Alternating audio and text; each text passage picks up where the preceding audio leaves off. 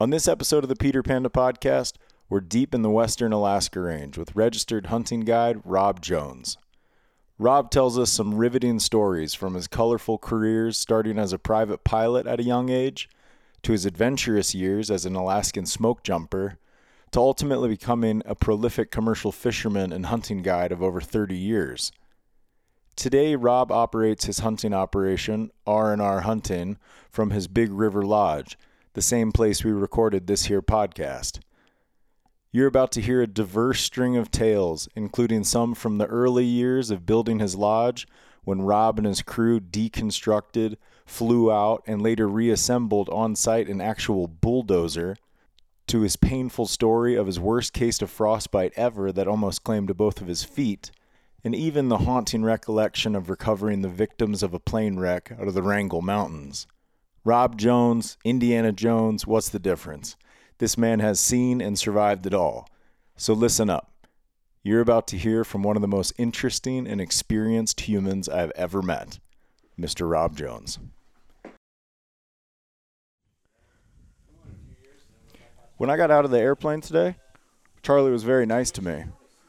I come to find out from these other boys when they got off the airplane, uh, Charlie was a little nippy with them. And I- Oh, he gets that way. He does that to me too. I prided myself on the dog liking me and not liking them. but I think it was just situational because you were with me. And you jumped out of the airplane and got them all happy. You were like, hey, Charlie. Then I was like, hey, Charlie, I'm Rob's friend. so he immediately trusted me. That's a Alaska sled dog mutt deal.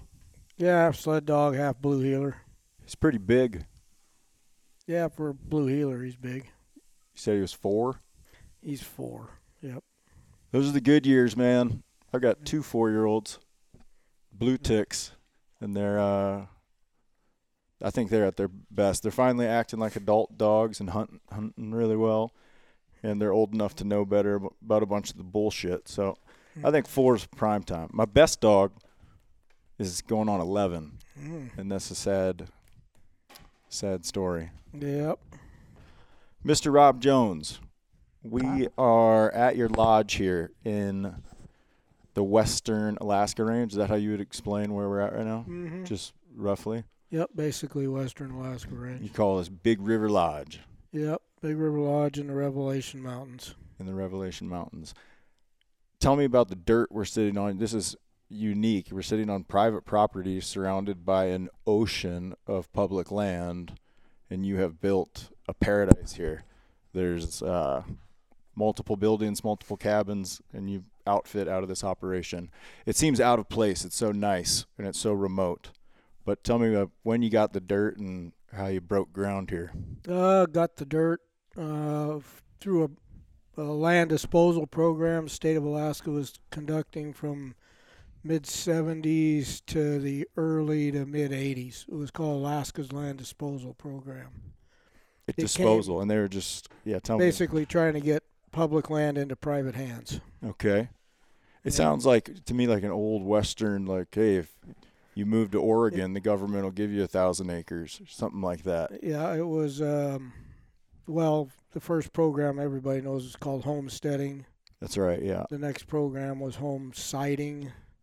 Then they had a What's tra- home, what's the difference? uh, home siting. You had to. You, I believe there was no agriculture involved. Homesteading, you had to actually gr- have a crop or grow something on it. You were ob- you got free land from the government but you were obligated to produce crops on it. Yeah, that was to prove up on it. You had to live on it. I believe you had to, and this was the homesteading program. Yep. And the different, and so that, and that was the number was 160 acres, was what you were allotted. And was Once it- you proved up on it, got it surveyed, and then it was deeded to you. um was your crop like a debt you had to pay back I- to the government? or- I, I didn't do that. no. My program came. From, No, I know. I'm just at home homesteading, like the Um, I- definition of it. Where I don't if you had to believe- go I believe produce it- crops. I believe it, you just had to pay for this, um, the surveying, and then um, once it was deeded, the fees. And so, what's home siding? Home siding was similar. I don't remember how many acres, but there was no agriculture involved. I believe all you had to do was live on it for a couple of years. Okay. And how? Tell me about the program that you got involved in. Well, then the next the land one, disposal. land disposal, but the next one was called trade and manufacture. Jeez. which is what uh, a lot of guides, um, people started business. You had to start a business on it. I see. So there's like a op- A lot of Operational. old time, back, you know, 50, 60 guides uh, ended up with lodges on private land through this trade and manufacture program. is this how like a, a f- uh, fishery or a uh, gosh i'm blanking on the word where all the where all the boats bring the fish in well like they would get their dirt on the edge of some random Um, spot back in the day Can- possibly. canneries gosh uh, Po- possibly. okay I'm not sure about that. and so you were on the fourth ev- revolution of that called the land disposal act Yeah, and then the next thing came along was Alaska, state of Alaska's land disposal program. program I believe it started in the mid 70s and went through close to the mid 80s before it was um, Were- shut down. were you already guiding out here uh, familiar with the area at all I was familiar. I, I obtained the land in 1982. in 82 Yeah, and you were allowed to. T- uh, you came out. They had a big line around section of land, mm-hmm and you could stake up to 40 acres within that boundary line. yeah This was called the Big River Land Disposal Program, I believe. and so would you read about that in the paper how uh, and I, No, it came. Uh, you went to the land office, Okay. uh, department, state of Alaska Department of Natural Resources, and you looked these up. you uh you shared with me previously what you paid per acre out here and Right. if you're comfortable saying it on here it's mind blowing to me what it Y- yeah, seems it like an was- old 1800s deal It was very inexpensive because there's really w- was or still is. Um, it's not val- that valuable by land practices. i beg to differ I mean, um, as far you know how land is appraised in these places is buildable ground, um, ac- accessibility, buildable ground, and a view. a view they take Mm. and this is a is this a federal But this deal? is Or a uh, state, no, it was There's a state s- dealing with the state, state, program. um But they uh, i believe this place has all those it Well- does have all of it. But then there's the economic. You know, what is it worth? You know, er, what's the demand for it? There was not that much demand for it. i see and and then once you staked it, then you had you basically leased it for up to ten years, and within the ten years, you had to get it surveyed, and then you had to submit um, some paperwork to get a deed of trust on it, or you know, a title to it. but you didn't break ground right away did you No, when the only did- thing I did was build that small log cabin. I built it one year after I staked it. That And- small cabin down by the lake. you punch an airstrip in or we always We just land on the lake in the winter and walked in from the river in the summer. is that right okay Had a little trail and Yeah, because Big River's just over that hill right there. yeah, about straight line about a half a mile. How many years did that last? Uh, or when did you start building this? Uh, Oh, all of this yeah. started in. Um, eh, well, uh, back up a little bit. I went to work for a, a guy in uh, the Wrangell Mountains, who him and I came out together to stake the land. He owns land on the other side of the lake, in fact. Huh. And um, I worked for him for uh, several years, guiding, flying, doing that sort of thing. And then I decided to move on. Decided to come out here, see what it was all about. Just kind of hang out. Didn't um, really have. I never had this in mind uh, uh, at all. Wow. So. and Well, then what was the change? What What inspired you Um, to do it? To to build this. Uh, um, I, I was actually flying for a guy down about 100 miles south of here. And um, one thing kind of led to another. And I met a, a guy named Rod Shue, who Okay. became my partner. rod shoe. Yeah. And, And, we uh, started a business called R&R Guide Service. I believe we started in about 91 or 92. Um, do you operate under that name today? I don't operate under that exact name. But I that's what operate it's- under R&R Hunting and Outdoor Adventures. Okay. and he also operates under R and R Alaska Peninsula Guide Service out Yeah. of Cold Bay. And he's a he's a guide brother of yours of Mm. many years. Yep, we're in business about 15 years, Yeah. And one thing led to another. We just split the business. Wasn't any bitterness, or we're still very good friends. Yeah, that's what it sounds like from Mhm. hearing you talk about him and listening to Justin's stories and Mm-hmm. stuff. Sounds like a sounds like a brother type relationship at Mhm. some point.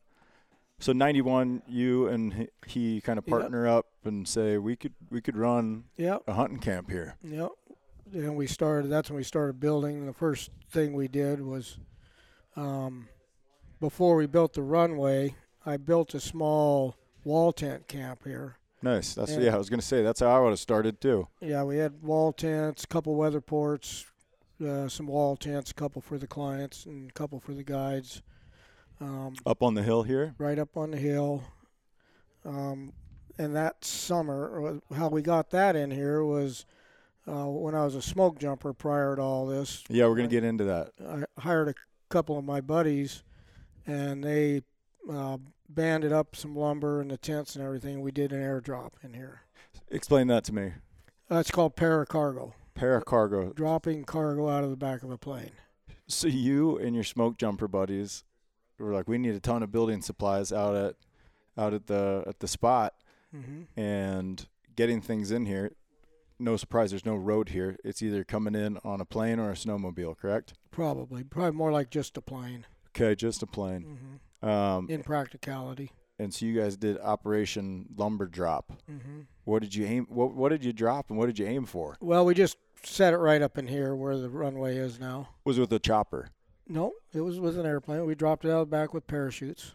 Uh, And it and you landed it yep. right where you wanted to Just be. like, just like the army does, you know, dropping stuff into yeah. their troops. Same thing. And you guys just had the the know how from Yeah, from Yes. firefighting, we did Yeah. it all the time. Tell me about the bulldozer you got here. The bulldozer was the next thing. What We kind bought of a- bulldozer is it? It's a John Deere 350, a small bulldozer. We took it all apart in town, and our plan was to fly it out piece by piece, which we did. Flew it out. When you say you took it down, like how far down are you breaking it down? all the way down. It, oh, it had to be. Yeah. Yeah. But then again, we had some parts we couldn't get into our small airplanes. Um, and we looked at this lake, and there was another guy that had an airplane called a Skyvan. His name was um, Floyd Salts. And uh, he came out in his Super Cub one time, and I asked him, Do you think you can land on this lake in the winter? And he said, Yes, with a, a limited load. Because if you're heavy, it's going Mhm. to take you longer to stop. hmm It's going to take longer to stop. Um, the ice had to be just right. Mm-hmm. Uh, that was the tricky part. It took three years before we had we had to engineer the ice. The What do you ice had- mean, engineer the ice? we had to um, Learn it. no we uh, we had to how the his insurance company in order to land on lakes had to have engineered ice land on for us. It was uh, too risky.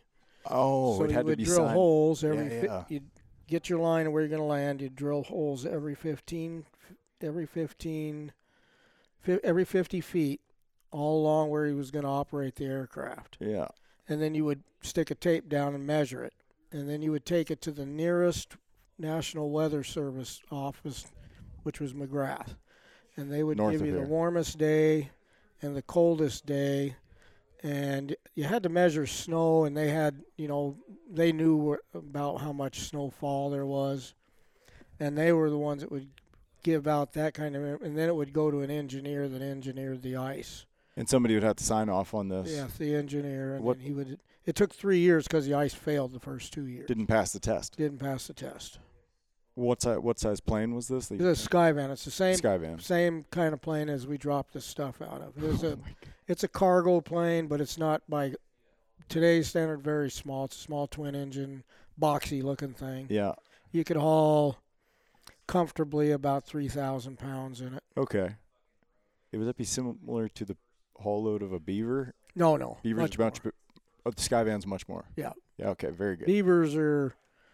Uh, well, it depends on where you're going, how much fuel you. Yeah. Yeah. Yeah. Uh, basically, you probably fi- 12, 1500, 1600 if it's not a very long flight, uh, 1700. Anyway, on the third year, we got it all put back. oh, We got all the parts out here. Rod, myself, and we did hire a guy to take it apart that was used to doing stuff like this. Basically, was a guy that professional, worked for yeah. miners would come out in the middle of nowhere, take things apart, put them together, fix them. Yeah, I can see that be a demand in the mi- in the remote mining industry. So he, we hired him. We brought him out. We just built a big tripod out of some poles. We had a little winch. We'd pick up parts and he'd slide. We cleaned all the snow off the ice. We could slide everything around on the glare ice. Yeah. And um, when it was in town, it took him about eight hours to break it down as far as we needed it. And when he put it back together here, it took him about eight or nine hours. It did. We thought that was ama- usually when you take something apart, it takes a lot longer to put it back. in. Yeah, th- it didn't for him. this guy knew what he was doing. Mhm. And so, what have you used the dozer here for? Make that runway. There, you punched in a big, beautiful runway up on the hill here. 'cause That's all it's ever really done. we're- and maybe the cabin location. Um, some we've done some. It has a backhoe. We dig foundations and stuff. But the primary reason for having it was you wanted a, a big, nice runway up on the hill where you were going to build these Mm. these lodges. Mm-hmm. Because Um, we're probably 200 feet above the lake. We're about no, actually, vertically we're only about seventy-five. Oh wow! If Okay. you go straight across, I and see. measure down. Yeah, so uh, you got the dozer put together. You punched in that airstrip. It's a large airstrip. What's uh, the what's the biggest plane you've had come land Nope. here? There again, Skyvan. Yeah. Okay. It, it was capable of that. It's three hundred feet longer than that lake. So today, how many buildings do you have on Nine total. nine total buildings?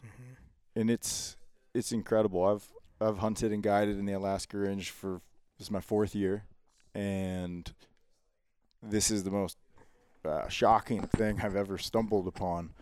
You know, when you cr- when you turn the corner and see all these buildings from the plane as you're coming in, it's it's hard to believe that they're they're there. That it's so remote and it looks so uh, manicured, and it didn't happen by accident. And it's we're in the main lodge right now, which is like the great room and the kitchen, and then you've got several other cabins for hunters. You have a Yep. sauna Mm-hmm. Sauna, shower house. big fuel pumps outside, generators.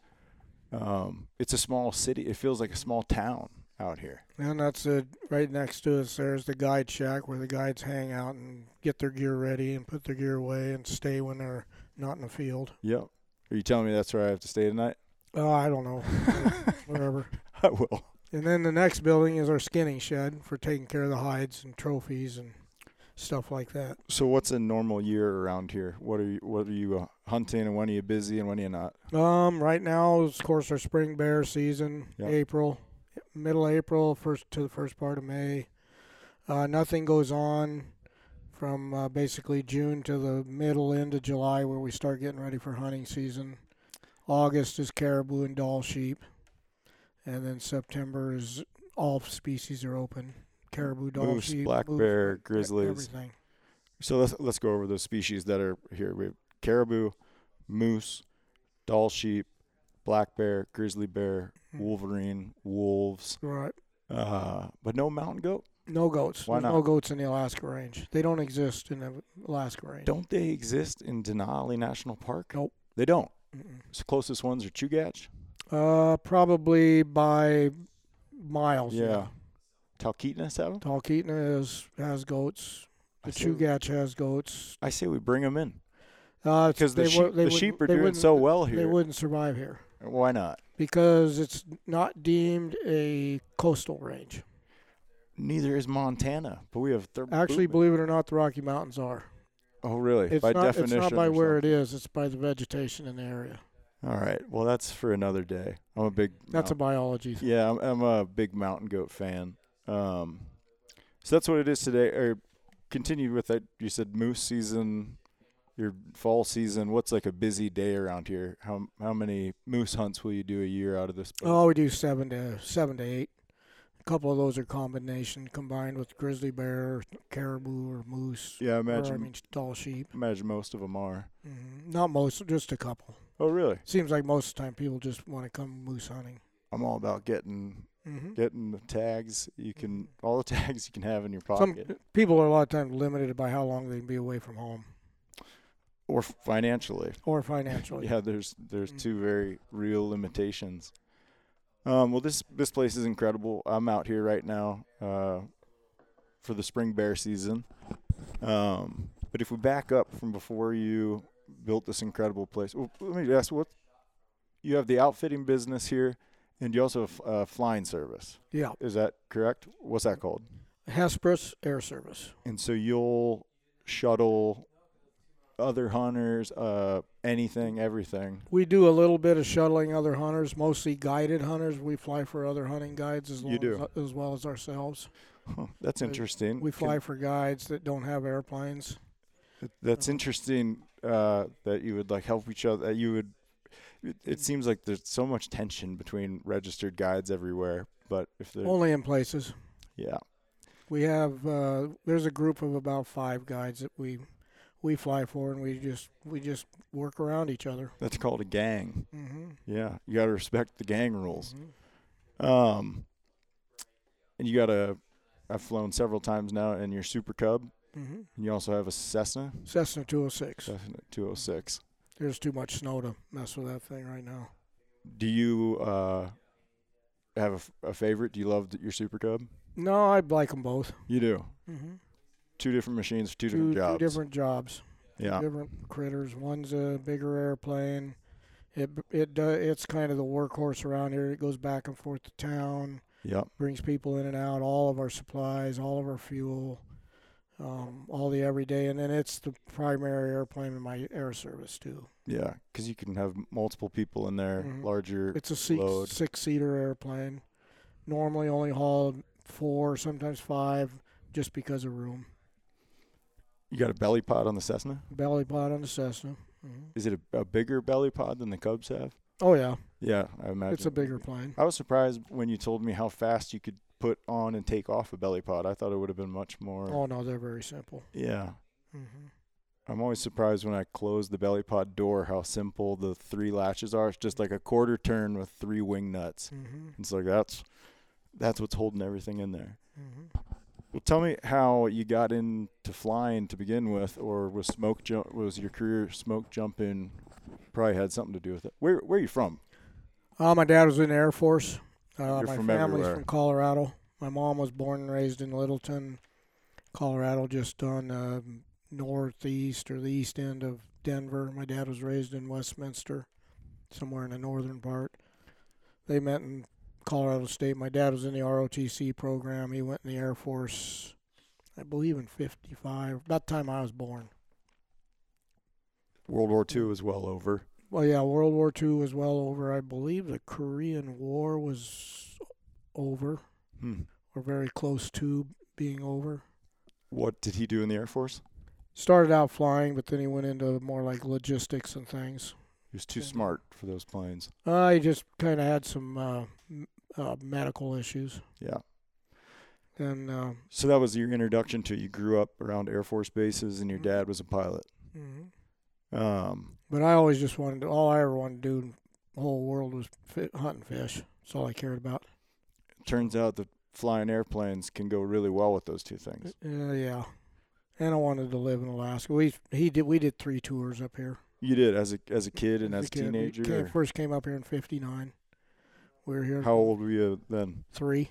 Okay, so you don't remember that stuff. No, and then we moved away in uh, '63. Came back in '67, I believe, and we were here for a couple, three years. And then my my dad was uh, he wa- had to go to uh, some kind of school. Then he was shipped off to Vietnam. He was. As a Or, uh, logistics man, Yeah, for a year. that's probably a little safer. and we moved back to Colorado and s- stayed with uh, around my grandparents. And then During the Vietnam War, uh, during a lot of the Vietnam War, and then we, boy, we moved so many times. Then we came back to Alaska, I believe, in '67. We were here till '71. and how old are you now at this point? Oh, 15. Pretty, pretty impressionable. Yeah, But between Colorado and Alaska, you had plenty of outdoors. yeah. Well, my dad was, still is. He, it's all he thinks about is fishing. Oh, is that right? Uh, Yeah, Much of a hunter? he was. He's 85 now. Yeah. did a lot of hunting. But now he lives in the Nilchik, which is a big fishing town on the Kenai Peninsula. he does. Mm-hmm. So Alaska and Colorado been your home all the way up? Um, young mostly, but not all. We spent time. We w- when he, that school I talked about that we were in Wyoming. He did a short stint in Dayton, Ohio. Oh. We were in California for a couple of years. He was on the IG team. Oh, you really were all over the place. hmm We didn't live anywhere very long. When you were in Alaska, were you out of Anchorage there? Yeah, Elmendorf. With all these jets we've seen flying around the last two weeks, where are the, where are those coming from? Elmendorf. This is a training area for him. I I'd say so. They fly around like they're dogfighting each other out there. Travis and I had a crazy experience with s- two jets coming through the valley we were hunting at super low elevation at super high speeds, and we heard them break the sound barrier twice hmm over the course of the last week. Yep. Um, It's called a military operating area. yeah, it, it honest to God looks like we were watching Top Gun exercises unfold out there. hmm Um, so how'd you get into smoke jumping? Was that later or flying? Uh, Oh, no, that was high? much earlier. yeah. than all of this. It was uh, when I graduated from high school. Um, spent a year in college down in the states, uh, or actually one semester. Yeah, about one semester. And I decided to drive up, and I got to Anchorage. Didn't have any money, like any 18, 19 year old. Yeah. Went to the uh, employment agency, and they had some forest fires going on. They were just looking for bodies to go out and work. In uh, here in Alaska. Mhm. Hmm. And then I ended up getting on a hot shot crew for two years, and then I applied for smoke jumping and got accepted to smoke jumping school in 1980, And where's that at? Fairbanks. They teach you right up here in Alaska. Yeah, it's the BLM. It was a BLM smoke jumper base. You know, most of them in the states are Forest Service. So you're 18 at this point. I was 19? uh, no, I was a little older. I was like 23 or four then. By the time you're in the smoke jumper school, okay. Tell me And about that th- school. What that did they- was it was a six week, uh, a six week program, uh, and you had to already have firefighting experience at least two years, which you had. which we had, which I had, and then uh, it was six weeks of training. Most of it, there, uh, there was some firefighting technique stuff, but most of it was the jumping aspect. Had you ever done that before? Oh no, You'd never jumped out of an airplane. I never have either, and I'd really like to. yeah, I, I actually, in the end there, just before I got done, I actually took up skydiving for a while. 'Cause which you was loved really it. Fun. Yeah, it was fun. How many times do you think you've jumped out of a plane? I had, I believe, smoke jumping, including all my training jumps. I believe I had about a hundred and forty or fifty, but I only had, I think I had about f- just under fifty smoke jumps in three years, or forty smoke jumps in three years, actual fire jumps. Yeah, that sounds like a lot to me. it was a lot. So It was what it once you jump out of the airplane, uh, you have to safely get to the. Do you aim for the above wind, the high wind side of the fire? Um, just wherever is logistically a sound area, uh, relatively safe for you and your gear. Once you, uh, But as far as you don't jump into the fire. at no, all. no, that sounds like a bad move. Yeah, You it want was. to be to Uh, the side of it. it's all about logistics of fighting a fire. Okay. And how many guys would jump out? It just depended. It was a very Always small bad. fire. It was mi- as little as two, okay. anywhere up to. Uh, the airplanes we used at the time were called Volpars. We had um, eight-man loads. Mm-hmm. Uh, so an eight-man load was a full airplane. It, the planes they use now are much bigger. I think they twelve or sixteen. Wow. It's been a long time since I did it. um, all, all over Alaska. Alaska and uh, a lot of, and I did the last two years. I spent a fair amount of time on the western slope of Colorado, Grand Junction, Oh, no kidding. jump fires, and BLM land in Colorado, Utah, Nevada. There's a lot of BLM land there. That's uh, a unique uh, career path for. Mm. There's not that many people that have signed up to smoke jump. What do you have to hike out every time, or do you get picked up? Up here, actually, up here, we very few, very few times we ever hiked. We were- everything was done with helicopters. Up They'd come get you, yeah. down in the states, yeah, we hiked out, and we'd get into wilderness areas where they weren't no motorized vehicles or stuff like that. Yeah, I imagine it combines like some serious survival and bushcraft Um, with firefighting and parachuting. Well, you're you're kind of in the middle of nowhere, but there you know people keeping tabs on you, and you, Sure. you you're always in touch with people. You know, you're it's your job. You, you know, once your job's done, they need to get you back and get you going somewhere else. So throughout your smoke jumping career into your childhood, you're hunting and fishing a lot, but you're not yet guiding or doing it professionally No, or flying yet. no, I was flying. You were I, I learned to fly at a real young age. okay, About I was 19 when I started flying. and that kind of just- went hand in hand with your smoke jumping career. Uh, y- no, not really. I was No. flying before I was a smoke jumper. um, I learned to fly in s- 1978 in Anchorage. with your dad, No, I went to a flight school. you did. hmm Went to a flight school, got soloed. Um, I did have a winter job working in a little village called Pedro Bay one year, and I found a, a f- uh, air service in Dillingham that had a couple instructors and talked them into fin- finishing after I got soloed in Anchorage Okay, and um, which is down in Southwest Alaska. And so I went down just because they were close by what I was doing that particular year, and uh, ended up getting my pilot's license there. and you never I had- stopped. Yep, just kept flying. Bought a little airplane, so I was always puttering around with it and flying it. And Using it for hunting for yourself. yeah, hunting, fishing, just flying, building time and experience. What was your first plane? A, a Taylor Craft, Okay, which was it was a Taylor Craft BC-12 deal. Little had an 85 horse engine in it, real small airplane. real small airplane. Yeah, it was just more for training. It, Getting hours. uh, you'd get you and your dog in your backpack, and that's all about it. All I could haul. What happens if you have five dogs like me? Uh, you'd, you'd be taxed. I need to get a I need to get an extra wide cub or Mhm. something of the likes, or maybe I just go for the Cessna. Um, so you finish up smoke jumping career. Does it, there's a got to be a Well, time a t- clock on. You can only well, do what that happened for so was I, long. I started working uh, for a guy in the in the Wrangell Mountains uh, in the winter. They were starting to build a lodge and stuff, so I was kind of working for them, doing carpenter work and stuff. And that summer of '80, or summer, the winter of '82, after I was done smoke jumping, I was out there, and we, me and uh, another smoke jumper, a buddy of mine, and I, we spent most of the winter doing a lot of preliminary stuff, getting ready to build some buildings out there and this is 82 or what? in '82. Okay, and the same year you bought the land here. Uh, same year I staked the land. Yep. That's kind of interesting. Mhm. And the guy I was working for, his name was Paul Claus. He, him, and I came out here and staked this land. And he kind of asked me that winter, says, "Do you think have you ever given commercial fishing a thought?" I said, "No, not really." Man, you might give it a try," he said. I said, hmm. Did he have a boat That's you pretty- wanted to captain? "No." He had a boat that, uh, you know, he was running a boat at the And he wanted you to work on his boat. work on the boat. And I thought about it. I was kind of figured I was going to make smoke jumping my career. I'm Right. pretty happy doing it, and you know, government job, and you know, retirement, and you know, all the stuff Yeah. to think about.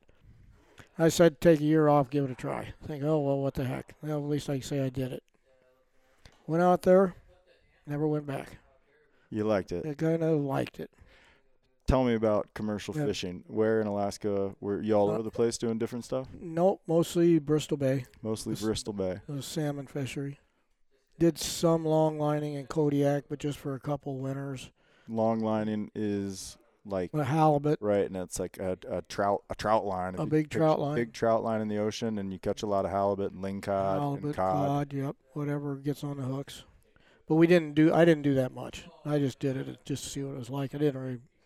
I had. I was kind of in the winters. I was doing construction work and didn't want to be away from home for all the Through- time. Through the eighties, there. You're so. Did you start running your own boat, or how, where'd Um, you go with this?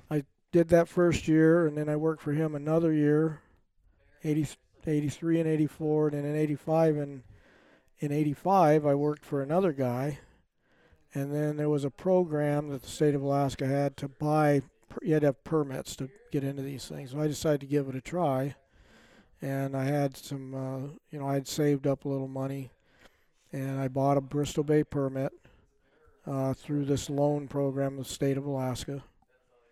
And that's a then- permission slip for you to go commercially It's- it- operate. It's a permit, yeah. Yeah. eh, It allows you to fish in, uh, you know, there's many areas, and Bristol Bay's just one of them. Is there a one year permit, a lifelong? No, it's it's a piece of property. You own You it. sell and you could sell it It later. has a market value, Okay. and they've gotten very you know they've gone up. They're like commodities. They go up and down with the marketability of the fish you catch. Tell, tell me about the, the fish market in the 80s. What what species of salmon were you targeting? Uh, What was the it only most? thing we ever targeted over there was sockeye salmon, Reds. red salmon. Okay. That's and it is probably the biggest r- sockeye salmon ruminant in the world. Mm-hmm. Not probably, it is. And this is what was directly being threatened by the mine, the pebble the, mine. the Pebble Mine is in its the very tributaries of that Yeah. of that thing. But the Pe- got Pebble shut Mine, down, I it's heard. gotten shut down. yeah, forever. Like it's done, done. Um, yeah, as far as I know, Yeah. I haven't really kept up with it much. Are you uh so different types of fishing? Are you putting out a gill net? Are you seining? Or- Uh, gill net, uh, drift gill netting, drifting with a boat. and explain exactly like what that looks like. Uh, it's a, all the boats are limited. Uh, you couldn't have just any boat. You had to have a boat that was 32 feet or shorter.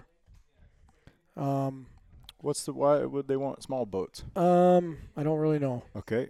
That was just they put a limit, a length limit on that fishery uh, of 32. I can think of a couple reasons why, but yeah, go Uh, ahead. It, I think ori- originally it came with the locals. Um, they don't want big ass boats out there sweeping up all the fish. yeah, they didn't want to have competition with you know people moving in.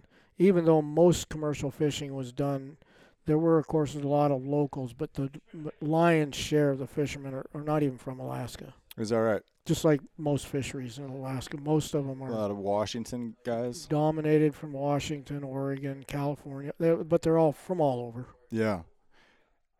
And so you set up your boat to have drift gill netting Mhm. for sock, primarily sockeyes, Mm-hmm. and so you you string the gill net out. How big's the gill net? Uh, it's 150 fathoms, 900 feet Long. long, How tall? about 12 feet deep.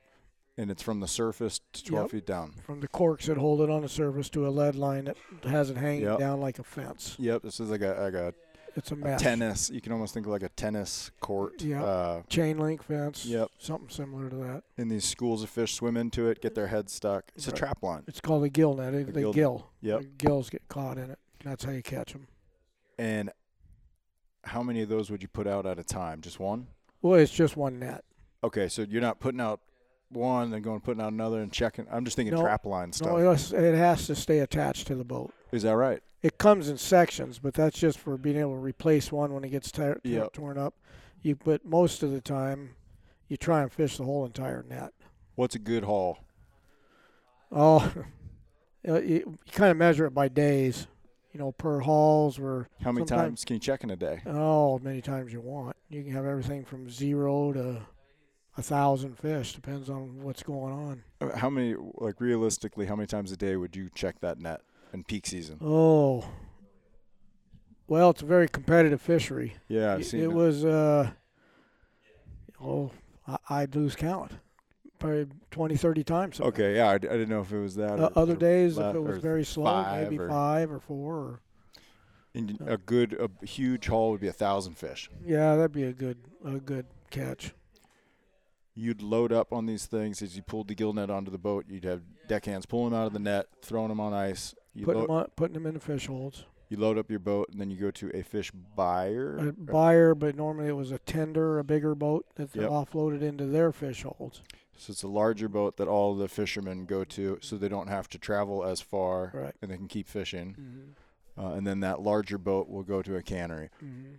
What were what were good and what were bad salmon prices through the 80s when you were doing it? Uh, the first part of the 80s, it was about 70. If I remember right, when I started, we bit getting 65 to 75 cents a pound. Um, And did it get better or worse? uh, at that time, it got better. Um, 88 was the highest I price I ever saw ever. Well, of course, before and ever after, we ended up getting about 250 a pound. Has it ever gone that high again? No. What's it worth today? Um, well, I retired in 19. I Oh, you believe did it that long. hmm 35 years. Wow, Mm-hmm. very long time. I think uh, this year, I think it was at sitting at about a buck 35. So not, not good, not great. It's just, Oh no, that's a good price. That is a good price. Okay. And they had a very high volume of fish this year, so that was made it even better. In Every fact, year's it a was little the biggest different. run, biggest run ever on history. You ever experienced just a dud year Mm-hmm. of fish numbers, Oh yeah, It happens, hmm and it's a limited window when you can go do this. Um, did you ever done any cra- commercial crabbing? Nope. Didn't mess with it. Mm-mm. Did by the end of your career of commercial fishing, did you, you own your own boat? Were you running your own? Yeah, I had show? my own boat by by 1985. Pretty quick I there. ran a yeah, I was only deckhand for three years. You were a one man band. Uh, no, I had a crew. Oh, Yeah, you have to have a crew. y- okay. I misheard. I thought you were saying you you were a one man uh, deckhand. You were your own deckhand on your boat. That's not what No, you're no, saying. You said no. you worked on someone else's boat just for a couple years there. Right. And How many guys work on a boat like that? Typically these days about four. You have a captain and three guys. Some guys bring on a few more. Is it like Uh, a, now, a two month season? Are you busy? basically, you're at it too much. You're fishing more like six weeks. But you know, there's time to get ready, time to put things away, time to deal with the boat and all the stuff. a lot of work to be done. hmm Why'd you leave it? Did you get more into the outfitting? No, no, tired. Is that- Thirty-five years was enough. that's uh, uh, hard work out there. Mhm. But there's money to be made. There's uh, there's I know guys make small fortunes every year Mhm. being just deckhand. I've entertained the idea of going out and being a hand for see if I could hack it Mhm.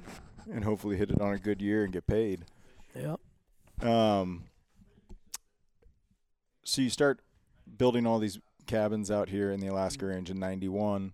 You're building a business with Rod Shu, your partner.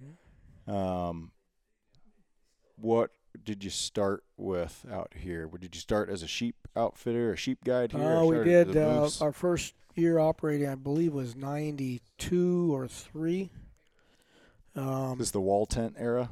Yep, wall tents. Um, and right here where the lodge sits, we had two weather ports. One was the kitchen, the other one was basically like the pantry and where the cook stayed. Mm-hmm. And then the guides had a couple wall tents over there, and we had a couple wall tents over here for the for the hunters. And you and Rod are pilots. Mm-hmm. So you got this camp. Uh, you both have pilots. You both have cubs. mm-hmm. um, how many hunters or what what was the first year look like? Oh, I believe we had probably maybe eight, nine. 'Cause we- Mixed bag. Yeah, mixed bag. And at the same time, we were doing sh- doll sheep hunts in 14C just east of Anchorage. Yep. So I was doing them here, and he was he was doing them that, over there. There's always a draw in the Chugach, That's a draw. even back then. Yep, back then and did that.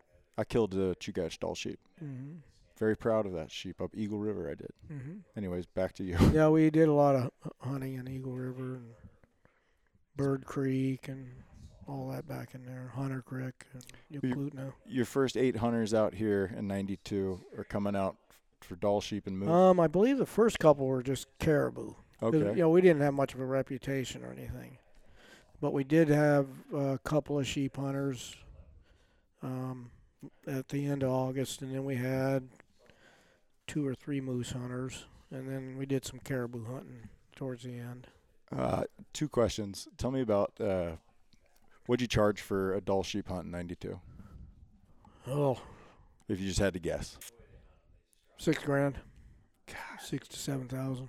was that still the most expensive thing, or was moose? Uh, no, they're about even with moose. kind of always have been, huh? Yeah, kind of always have been. Until Why, I don't know. lately, it's, people pay more for a big moose than they will a doll sheep. um, b- uh, moose guiding is much a lot more work. We never did figure out why why we charge the same price. It was the airplanes, the labor, the packer, everything. Packers lo- built multiple loads, big Hmm. bunch of meat.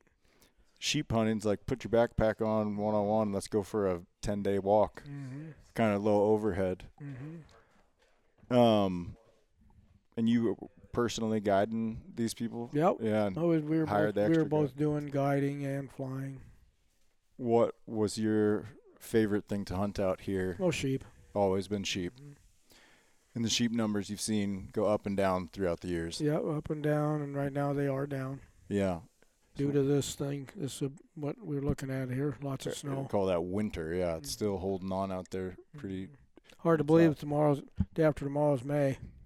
God, that is nuts.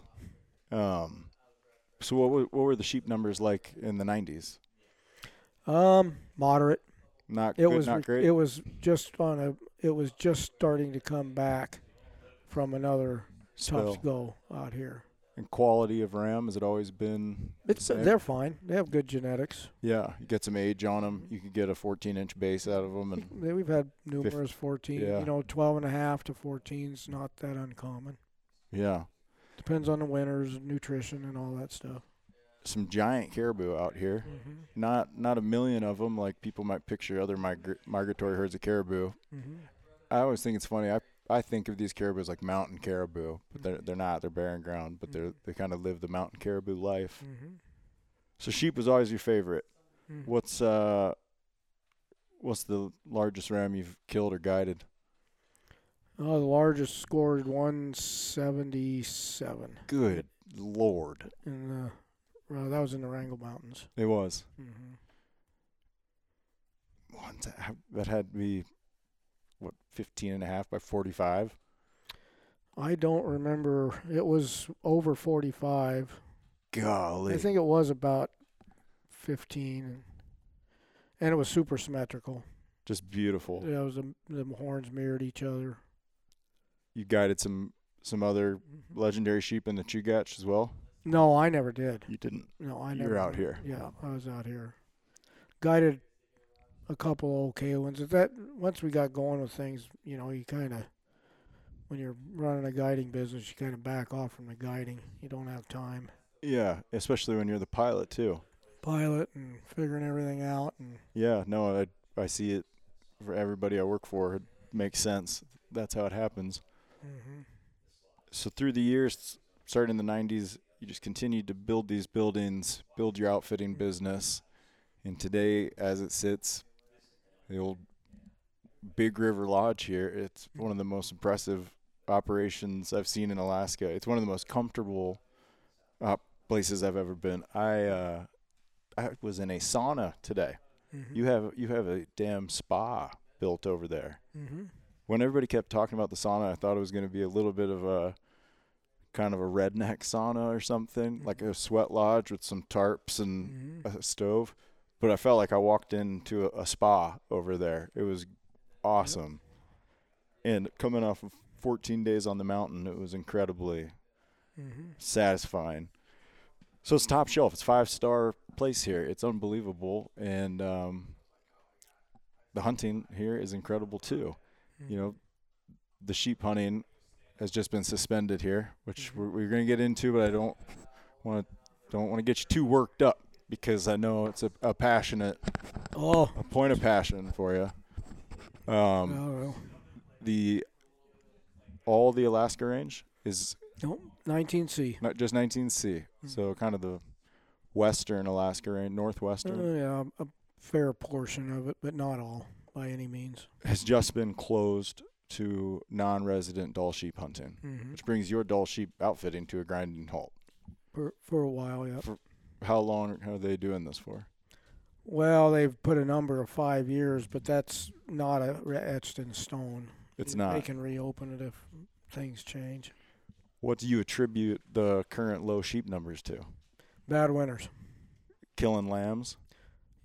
Very lamb and ewe survival rate right now is very low, Yeah, and without ya- lambs and ewes, you don't get big you're rams. just going to get a drop in everything. so you are against this closure. Uh, obviously, m- I would guess as you as operating a business out here, you're against it because it stops you from operating your business. But even from a, a biological standpoint, you seem to be against it. So explain Uh, your there was there was really by the way they managed all sheep in the state of Alaska they manage what they call by the full, full curl rule mm-hmm. if all you harvest is full curl rams 8 years or older and if um, you do that, what is the result? well the result is you're you're not a- any kind of decrease in theory is only going to come from either environment disease or predators So you're saying if human beings are only killing eight year old rams or more, it makes zero significant effect on the overall population numbers, as proven. hmm And that's how Alaska operates. So shutting out non residents who are targeting these legal sheep, it, it, it doesn't di- seem didn't to solve. accomplish what they were trying to fix. They might there might be more rams surviving next hunting season, but it doesn't matter. They're done. Mm-hmm. Life's fizzling out for them anyways. hmm I heard somewhere one out of a hundred rams will make it to ten years old. I, I don't. I've, I've never really he- know taught heard about those sort of ratios. Point is, every year you get older as a sheep and a Mhm. human, I suppose.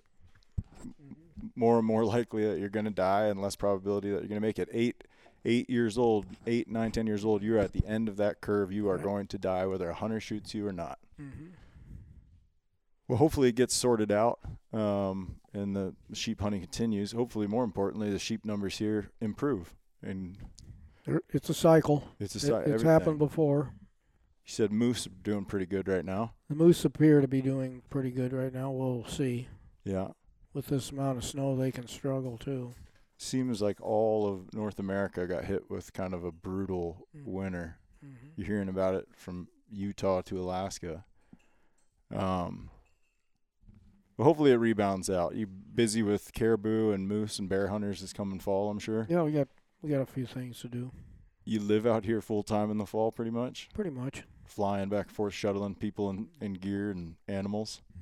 Yeah, from end of July to the end of September.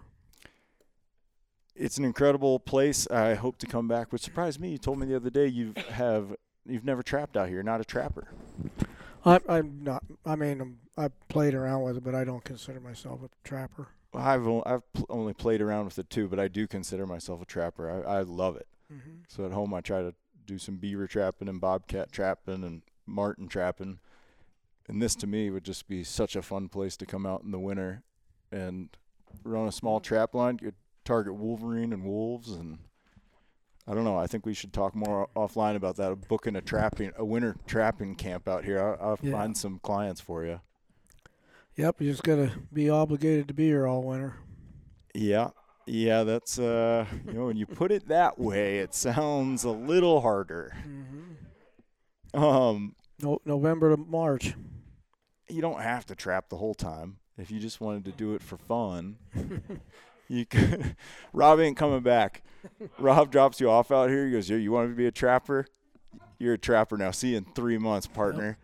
You're like, no, I didn't. That's not what we agreed on. I don't break my shit. Yeah. Um, you got several snowmobiles here. You got a bulldozer. You got airplane. You got everything here. Um, Justin seeded my conversation with you with a couple stories that I want you to touch on quickly. Um, tell me a story about when you got frostbite and nearly lost your foot. Well, that was a long time ago. What happened? Paul Claus and I went out on a snowmobile ride up off the out behind a place off the Glen Highway called Oklutna Lodge. Mm-hmm. We just jumped on our sleds. I, uh, we had a drum of gas and a trail in a sled. Decided to go riding around. We got about 25 miles north of the highway, and we spent one night camped out. And then we were gonna go. We had a map, you know. We were just running around out there just to do something, just to ride. Went across the lake and dropped through s- into some overflow. Mm-hmm. I had a double track machine called an Alpine then. I don't know, old guys would not remember what they were, but and I got we got the thing stuck. I couldn't get it out. Had a forward reverse transmission. I snapped. It. There was a chain inside. Snapped it trying to back up to get out of there. Snapped the chain, and so we go. Well, we just need to ride back and get in our truck. Go back to town. Uh, Paul had a cub. Then we we're gonna ride out in a cub and fix this thing. And but first we had to get it up out of the water. So we went It was in cut water. down. Yeah, overflow. So Oh, water's on top of I ice. I see. You were riding along a river, and this is where water's No, it's rushing, across the lake, and water is on top of the ice here. on top of the ice. So we jet, we got some trees. We built a way to pry it up, and we started shoving trees, and we got it up out of the water where it wouldn't be frozen in when we got back. We get on his machine, we start riding back, and about 20 miles out, his machine breaks down, Oh boy. and uh, and I forget what the right reason was. We couldn't get it started for whatever reason. How far out are you still? We're about 20 miles. 20 to go. Mm-hmm. So we decided just to walk.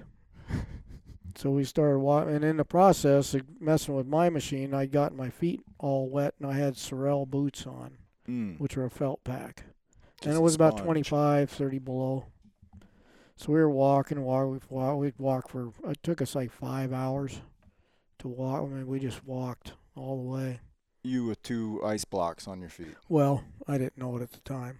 You know, they froze up kind of slowly. Anyway, we got back to the lo- Eureka Lodge and got our trucks running, which took a little bit because it was 25, 30 below. And We did get them running. Went in, we're eating, ordered a hamburger, and all of a sudden my feet start feeling funny. I told Paul, I'm going to go in the bathroom, and take these boots off. Something's wrong here. Something hurts. Got in the bathroom, tried to take the boots off. Couldn't get them off. So I told Paul get in there and pull my boots off. So Yeah. Richard couldn't pull them off. Just, Just- wouldn't come off my foot. Blocks ice. So he, Frozen fi- too? he finally gets a big knife out and cuts the back of my boot off and finally pulls it off and about three inches of all my skin on the back of my heel came with it. Oh my gosh. And Just dead frozen flesh. just frozen gray flesh, yeah. oh my gosh. which I'm pretty it was numb. It's- I mean, we were really tired and everything. so the l- people that had that place, and it, it was right around Thanksgiving weekend. Their daughter hap- just happened to be going to nursing school, but she was home for Thanksgiving. And Paul says, "Me, might can you come look at this?" And she looked at that. She says, "Oh my God, you've got serious frostbite." so she said, "Oh, let me call someone." She called a doctor. His name at the time was Doctor Mills, and he was the local area expert on frostbite. In fact, he lost his leg in World War II, I believe, to frostbite. And that You know- that spurred of his lifelong expertise. Yeah, and he became a doctor, and that was what he specialized in was frostbite victims, most climbers, uh, slope workers, that you know s- people get w- out in severe weather. It happens. and um, so th- he he told her wrap him in a blanket, wrap his feet in a blanket. Don't let it don't let it thaw out. Drive straight to Glen Allen. That was the closest. He says I'll call the health aide there and tell tell them what to do. So we got there, and they had this big stainless steel tub full of water that was I believe 104 degrees, which is just like Body temp, like wa- warm, body. warm water Yeah. and they'd filled it with uh, a bunch of this betadine, which is iodine, a cleansing, uh, and uh, you know keeps infection down. So they said, well, this is going to hurt a bit, and we can't give you any painkillers because painkillers reduce circulation. What we're trying to do is get the circulation going again. Uh, what's the theory on going slow, he- heating them up instead of heating them up quickly? Uh, damages the it does more damage. If you if you flush the blood back in too fast, Hmm. Yeah. it's not ready for it. It's not yeah, it just it, ha- 104 I believe is the ideal temperature. But when they stuck my feet in there, it felt like it was going into boiling water. Both feet. Both feet. And what was where did you have the frostbite on you? Um, Everywhere. on my left foot up to my, my instep, and my right foot was about to my the ball joint of my toes. And the f- right foot was not very bad, but the left foot was terrible. Anyway, they didn't did lose that. any toes or nothing by the end of it. um, not not no. Not full toes. No, I didn't really lose anything in the end. But I, we, I was there for an entire day. The next day, um, They're keeping. we an left eye out. my truck in at Eureka. Paul drove me there, and then he drove me to Anchorage and went to Providence. And I laid in the burn unit for 21 days, Oh my gosh. It, waiting for you know. And I I did get gangrene. and that's Wow. where flesh is dead flesh because Oh. Dead of flesh. the frostbite like gets Mhm. infected or it starts to Mhm. rot. I had an armful of needles with antibiotics going in, and they said you probably will get this because it's part of the program. And That can kill you. and that was what Dr. Mills said back when he lost his leg. They didn't even try to save it. in order to keep gangrene, they chopped it off. They went to what they call the frost line, where the f- frostbite stopped, and they just cut it off. oh my gosh. That was just what they did, and that was, which he found out later once they had antibiotics could deal with you this could fight, you could gangrene. fight it and save the limb. Yeah, you just let you just let fall off naturally what was going to fall off. We were talking earlier today about how hardcore wars used to be fought kind of like face to face with people, and how if you had any slight injury at all, amputations were so common in the Revolutionary and Civil War, and even into World War One. Uh, anything goes wrong, they just lop the limb off to save your life, theoretically. Does it affect you to this day? Do your feet Oh, yeah. they hurt today? It it doesn't hurt, but it you know they get cold easy and Yeah. there's a little ache and stuff. Yeah, they're they're- they're not what they used to be. Mm-hmm. I got it on both of my big toes uh, in Jackson Hole one winter hunting buffalo. Mm-hmm. And s- same thing, it was warmed them up slowly in that room temperature water, and it was one of the more painful things I'd ever experienced. Mm-hmm. Flesh turned to dead and black, and about 25% of each of my big toes just schlepped off a week later, just dead flesh. And now they're uh, extremely sensitive to the cold, and it's too bad because I spend a lot of my life out in the snow. Mm-hmm. I heard another story about you coming across a plane crash. Mm-hmm. Wh- Which one? Yeah. Okay. uh, we found you found a plane crash. You helped. You recovered some people out of a plane. Is this again? You're gonna say which one? Uh, that was in the Wrangell Mountains, working for Paul Claus. and you They- were We didn't come across. 'em, We found them. you, you were uh, on ground hunting. Yeah, we were actually at the lodge. You seen it happen. Um, somebody else saw it happen. We didn't see it. Uh, we were at, at the lodge. We were doing sheep hunts. It was in mid August, I believe. And a plane lands says, Hey, somebody up there in a plate. It was called Devil's Kitchen. It was just the name of this little. Of course it was. And they said, Yeah, right up in there, a plane just hit the side of a mountain. Oh God. So Paul and I jumped in the plane, flew around. Sure enough, there was a plane, s- you know, pretty much splattered in the side of the hill. What type of plane? It was a Satabria, I believe. It was been rented from the Fort Rich, the Army-based flying club. It was a guy just learned to fly, and they decided to go try their hand at sheep hunting, and It was a sheep hunter. uh, that's that was the family story. They rented this plane, and they were going to go sheep hunting in the Wrangell Mountains, Yeah. which we didn't know why they were up there. Anyway. So you found him from the air. Found from the air. Paul landed up above him. Um, I walked down. I got didn't get real close. I said, "Yeah, we better, you know, you don't mess with stuff like that, you know." So we called the state troopers. You suspect everybody's dead. Well, oh, it was obvious they Yeah. were dead, Yeah. and uh, then I went back up with the state trooper in the helicopter, and and the trooper and the helicopter pilot, and, and the trooper and I went down there. We put took the bodies out of the plane. Oh my gosh. Uh, the trooper. Uh, one thing I do remember was, um, he didn't want to put these bodies in a bag. He says, "Well, I don't have any bags." I go, "Well, they got bags, sleeping bags." He wanted to s- harness these, that just tie rope around their waist. I mean, every body in their, every bone in their body's broke. It's Oh, like my handing a God. sack of potatoes, getting them out of the plane. What a horrible sight. It, yeah, it was not pretty. So I Wha- said, no, what we're hap- not going to do that because we have a lodge full of clients down there. We're not going to have We're not gonna string dead smashed bodies. up behind- bodies Yeah. going down there. And, So you plop 'em on- proposed. well, no, I just took, got drug in the back of their plane and found their sleeping bags, and shoved them in sleeping bags. Oh my gosh.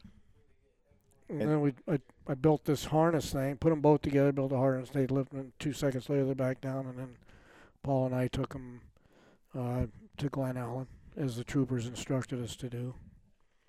Wow. That's that's a tough day on the mountain. Yeah, it was. And it turned out there he was just got his pilot's license, very novice. Basically, flew up the canyon, realized he. We figured he li- realized he wasn't couldn't get turned around and just flew right Tr- straight. tried- it was tried to steep, make you know, a it was a U-turn steep and mountain. And Tried to make U turn and didn't make it. yeah, that or di- didn't try to turn at all. Didn't figure he was going to make it. Thought maybe he was going to land, but You don't land in something that steep. You just splatter in. I remember the first time flying in a bush plane, a cub in the mountains, uh, and how tight we held to, you know, going up a valley, how tight we would hold to a side of the hill. Mm-hmm, And I, it not really registered. I was like, man, why wouldn't you just shoot the middle? This seems like we're dangerously close to this mountain to our right. And it, as it turns out, uh, you always want an exit. And if you're able to make that U turn utilizing the complete width of the valley, that's going to buy you a lot more. mm-hmm, So these guys tried to pull that off and it was too tight. mm-hmm. That was my guess or our guess. Um, tell me a story about putting a snowmobile on a Super Cub. Uh, we built a rack to haul the main part of the Super Cub, the main part of the snowmobile. a around. Tundra. a ton, one of those out there, Yeah. uh, and it, it worked okay. Ha- It was it was not, it, it was, you know, you had to be very careful. Whose idea was this? Uh, rods, It's it's pretty incredible. So you already have like one of the most capable bush planes to get land anywhere out here, you know, almost anywhere out here. And now not only can you land almost anywhere out here, you have a damn And snowmobile. really, that's not, that's been done a lot. Is that right? Mhm. It was the first I ever heard of it. Um, Yeah, a lot of people actually disassemble them way down and put them on a lump, a belly rack u- underneath. but y'all didn't do that. Yours were whole. They were whole. It was not whole. I mean, we had to remove some things, put it inside, but it w- wasn't as far apart as I've seen some guys take them. And How- most of the time, they used uh, Elans because they were even smaller than those. And tell me about flying with one of those. Did you have to fight it? Mm. No, you just had to be careful in turns. What was you guys had a kind of a, Yeah, you a just had silent to- rule that you never turn left or So something? yeah, you just don't put the machine down. You put you turn with it going up, which because was always a right turn. you might not be able to recover. Well, you that had to. It level was the just plane. didn't feel very good. W- We didn't. we you didn't flying give, cockeyed. We didn't give it give it a chance to. do Yeah, Anything. you kind Yeah. of stay in charge with it up on the Right. high side. Mhm. Well, that's pretty wild. Um, appreciate you telling me some of your stories, man. I hope this is the first of many adventures I get to have here at the lodge, and I appreciate you having us. It's been an incredible week up here. Uh, two weeks. I've Two been- weeks, Yeah, yeah. I just got back from the field. It's Mm-hmm. been two weeks. Thank you very much, All right. Mr. Rob Jones. We'll see you. All right.